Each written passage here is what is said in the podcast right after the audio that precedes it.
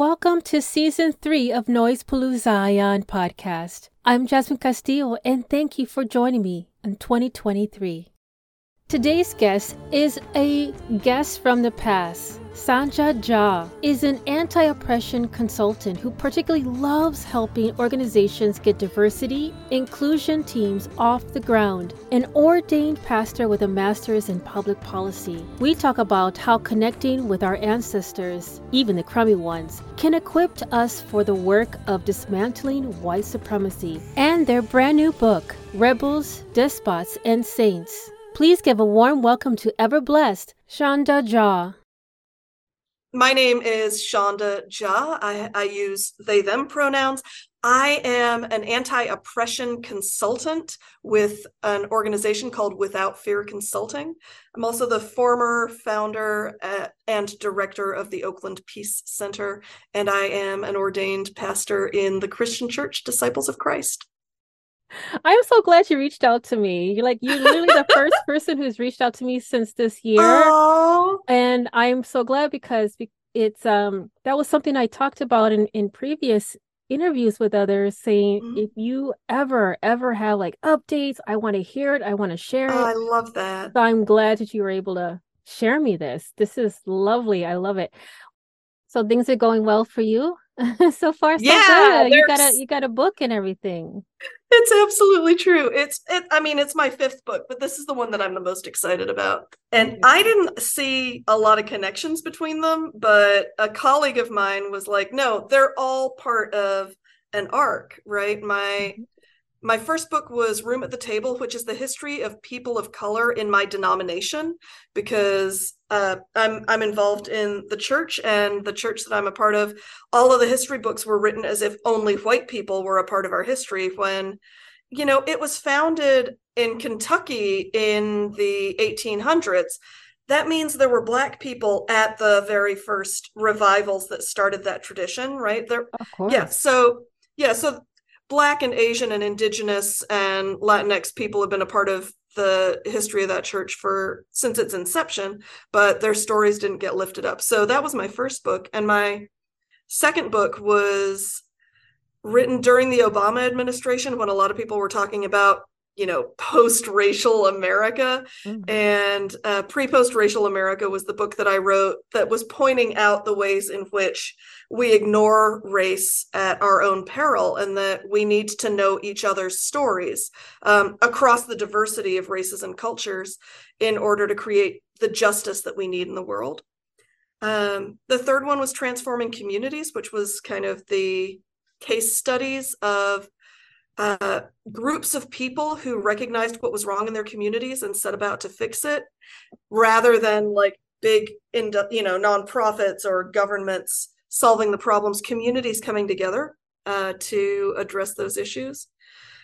And my fourth book was a devotional, and it was written specifically for people of color, for queer folks, for activists, because most of the religious devotionals that are out there don't pay a lot of attention to us and don't pay a lot of attention to issues of justice. So I didn't see those things as connecting, but one of my friends was like, you named who was left out of the story.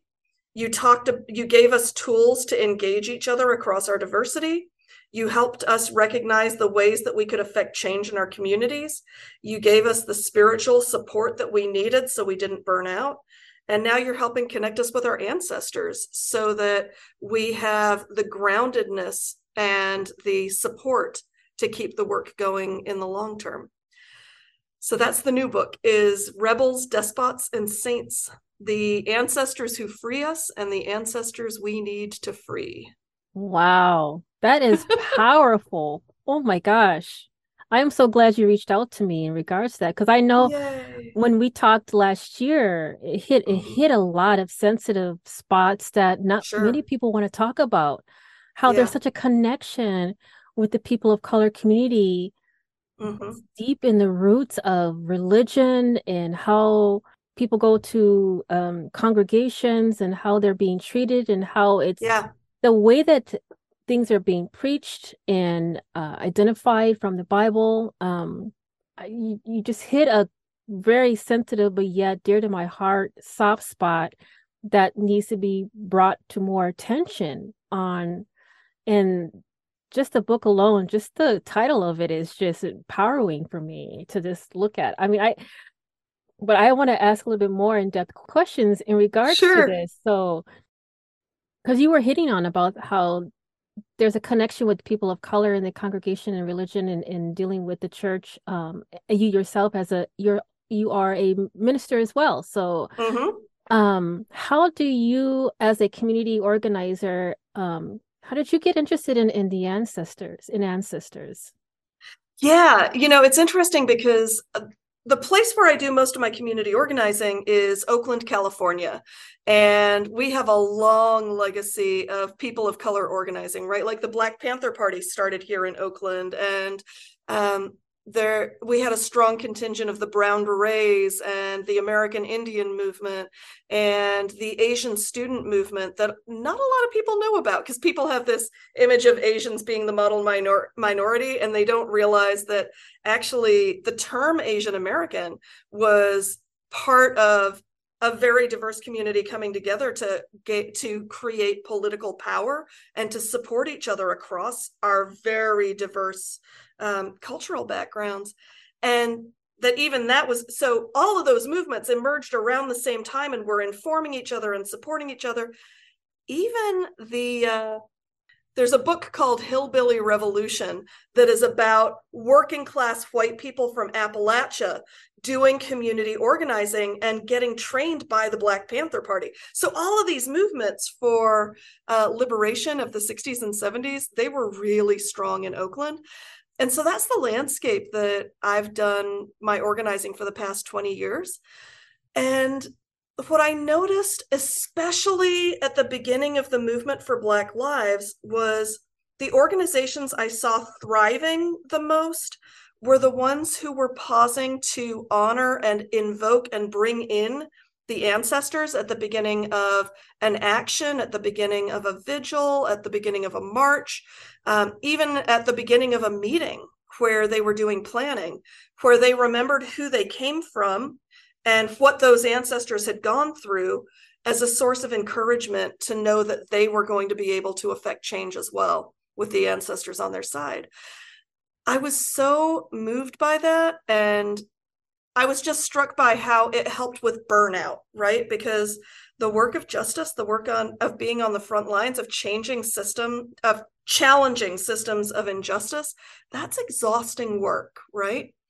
And so to be able to recognize who we come from and to experience together who's holding us and supporting us, that makes the burden a lot lighter. So for me, that was kind of being inspired by my favorite organizers and how they were tapping into the wisdom of their ancestors really is where this started for me. Wow. Thank you.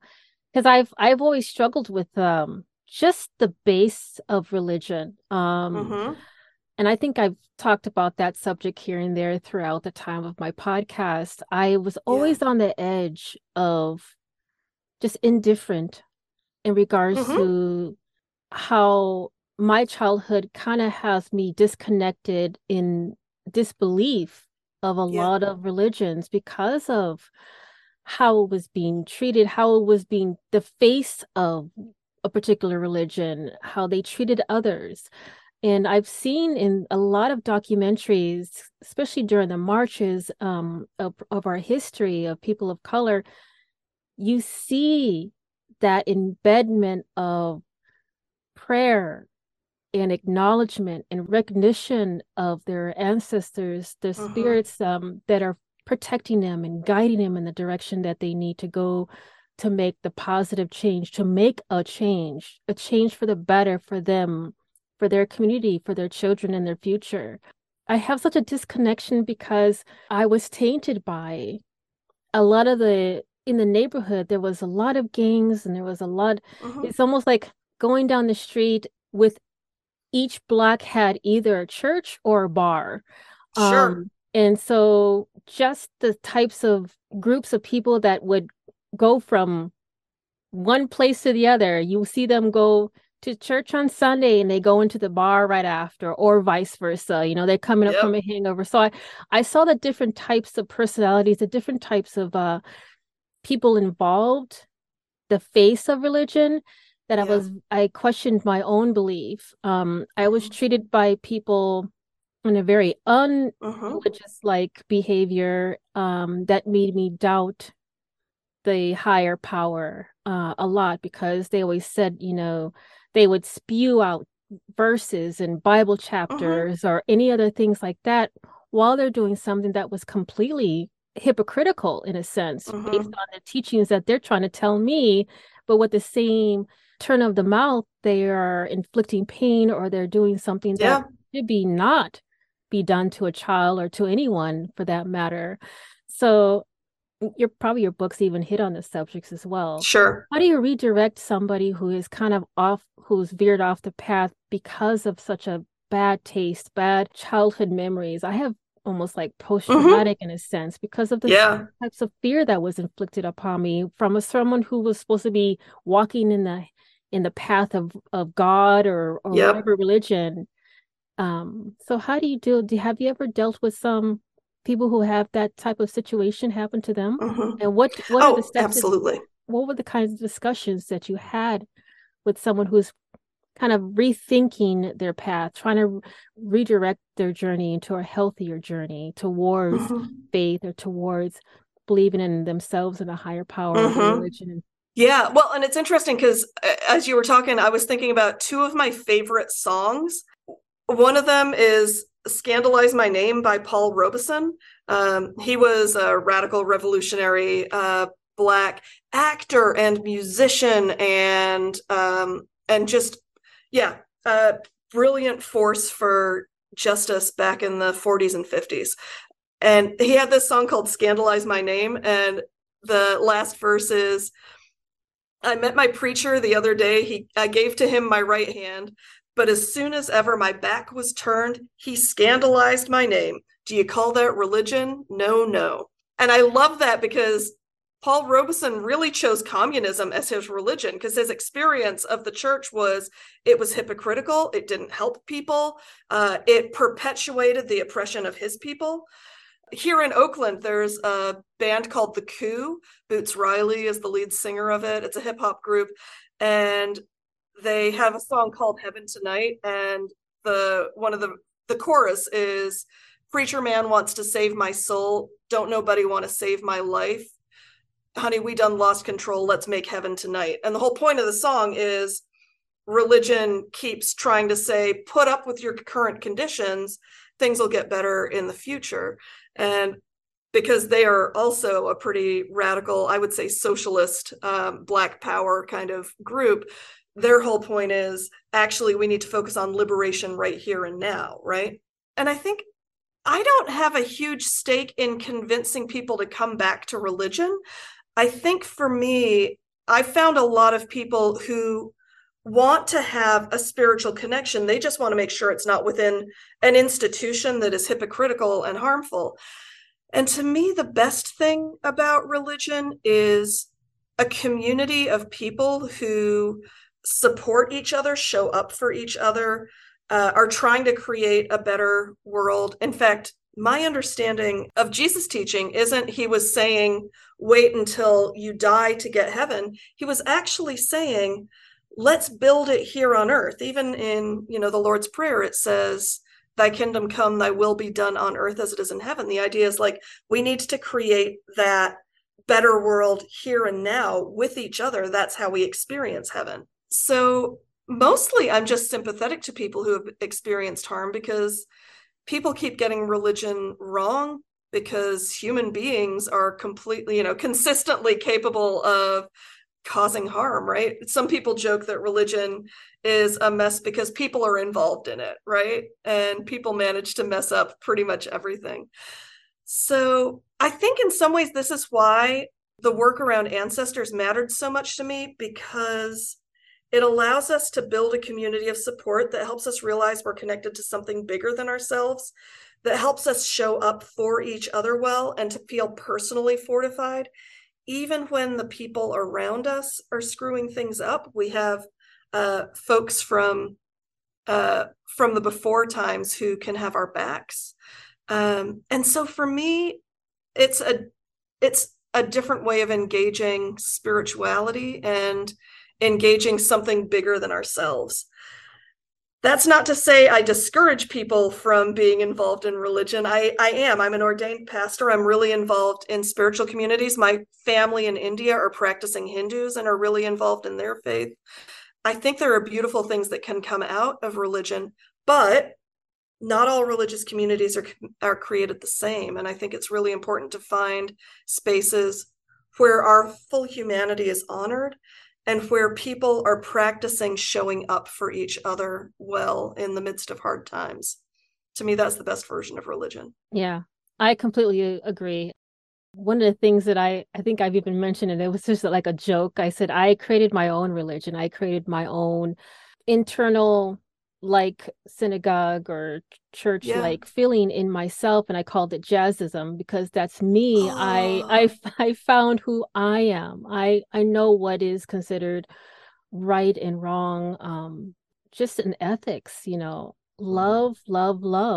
Even if they are putting you down, still love them, but love them from a distance. You know, there's so many things that you can do. You can still love, but you can love closely, you know, spiritually. You can support them from a distance. I mean, we have friends 1,000 miles away, but we still show support. We still show love through email.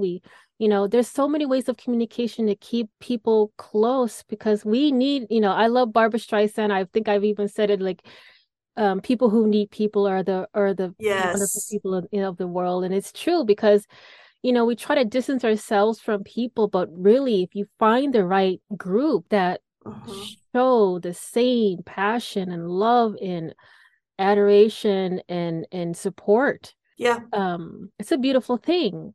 Unfortunately, it's very hard to find because everybody's in the me, myself, and I era. You know, back to the answers because I... based on this DNA reveal, I'm definitely going to get in contact and closer to my ancestors, whichever one. So why do ancestors matter to people of color when there are so many present issues to deal with? And that was just one of my scenarios. I mean, I'm struggling with just to have that connection. I know that there is a higher power. You know, it's interesting because I do think DNA is such a powerful resource for us. I have a friend who now has a half sister that she didn't know about because her mother had put a child up for adoption when she was a teenager and then went on to have kind of like the traditional family life. She was ashamed of that and never told her children. And so it was sheerly because one of my friend's cousins did a DNA test that he learned he had a cousin that he didn't know about and reached out to my friend to be like, hey, I'm pretty sure this is your half-sister. And so she's got a whole new arm of the family, and her half-sister now knows some of like the stories of the people that she comes from. And that's a huge gift. And, you know, it's why that show Finding Your Roots with Henry Louis Gates is such a big hit, because it's amazing the stuff we can learn about.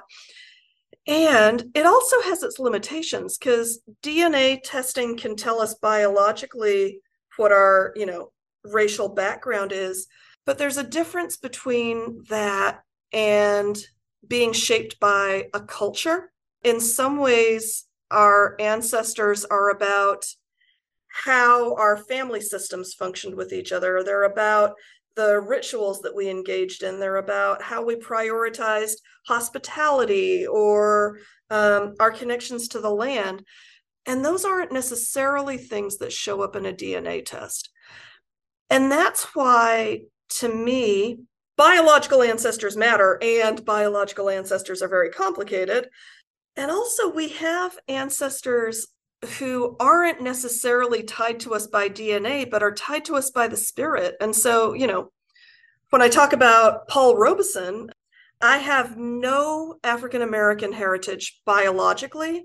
I have no right to claim that culture at all. And because the work of Paul Robeson has spoken so much to me, I organize differently. You know, I do community organizing more empathically. I do it with greater awareness of the economic barriers that Black people face and the ways in which our current economic system was designed to hurt poor people. And so I think of him as a movement ancestor. I don't get to claim him culturally. I don't get to claim him biologically. But because I've spent so much time listening to his wisdom and learning about his story, it has shaped who I am. And he's somebody that I can turn to when I'm stuck, when I'm struggling, when I'm overwhelmed. And so I think of him as a movement ancestor. And I think we can have cultural ancestors who aren't biologically related. You know, for me, Mahatma Gandhi or Robert the Bruce, because I'm Indian and Scottish. Those are cultural ancestors who I can learn from and claim. And also spiritual ancestors. For me, there are people in the Bible and there are people in the Hindu texts who have lessons to teach me because they come from spiritual traditions that shape me, and they've gone through hard times and have wisdom to offer. They've experienced enslavement. They've experienced displacement. They've been refugees. They've been treated badly because they were women or because they were trans or because they were from a minority religion. All of those folks have a lot to teach me about how to show up in the world today. And some of those folks are, you know, Middle Eastern from thousands of years ago. We have no blood ties and we don't actually have cultural ties, but they still have a lot to teach me. Yeah, absolutely. I'm so glad that you have an open mind in regards to that, because of course, people are going to say that you have this woke mentality. It has not, to me, I know I hate throwing that word around, but if there's another word to use, please tell me. But I've always felt like I see my surroundings in reality, in actual color, not just black and white, but all vibrant colors as I get older, more mature, and more knowledge and understanding. That even though culturally I can't claim a particular thing, I feel in some way spiritually we are all connected. That needs to be addressed more. So why would you encourage white people to explore their ancestors as well as a whole? Yeah. You know, we should also hit on that subject as well. So, and it's interesting because I feel like I've been having conversations on this subject for like 5 years as I've been getting this book ready. And I feel like for people of color, there are specific questions when they hear I'm working on a book about ancestors. Some of it is, what does it mean when I've been disconnected from my ancestors, you know, through enslavement, through genocide, through people dying in war and me being a refugee, all sorts of reasons that people have, or I'm Christian and the colonized version of Christianity I got told me that being connected with my non-Christian ancestors was a sin. What do I do with that? So people of color have very specific questions around ancestors. My conversations with white people who are concerned about this subject are usually one of two questions. Either, but my ancestors were horrible, what do I do with that? Or, yeah, but I'm a mutt, like I'm a mixture of a whole bunch of different cultures, so I don't really have ancestors. So both of those questions are important. That second question really points to the ways in which the way whiteness has been constructed in this country means the cost of admission is giving up your ancestors.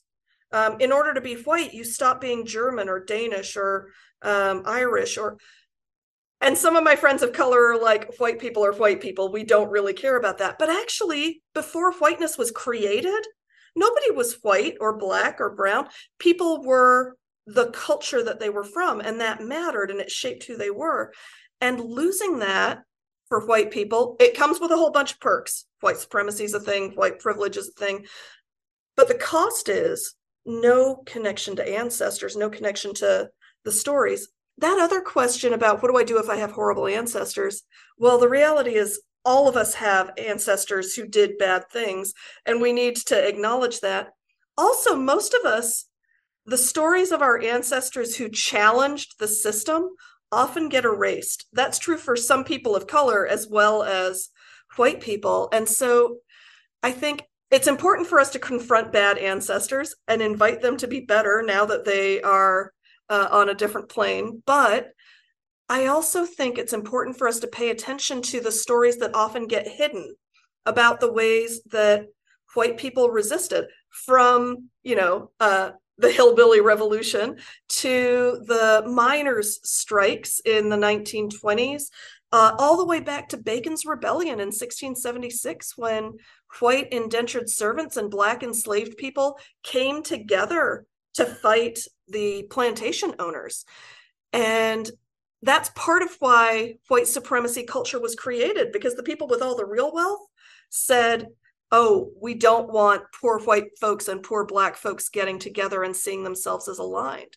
So when we tap into those stories, it helps white folks realize they actually have more in common with people of color than with the 1%.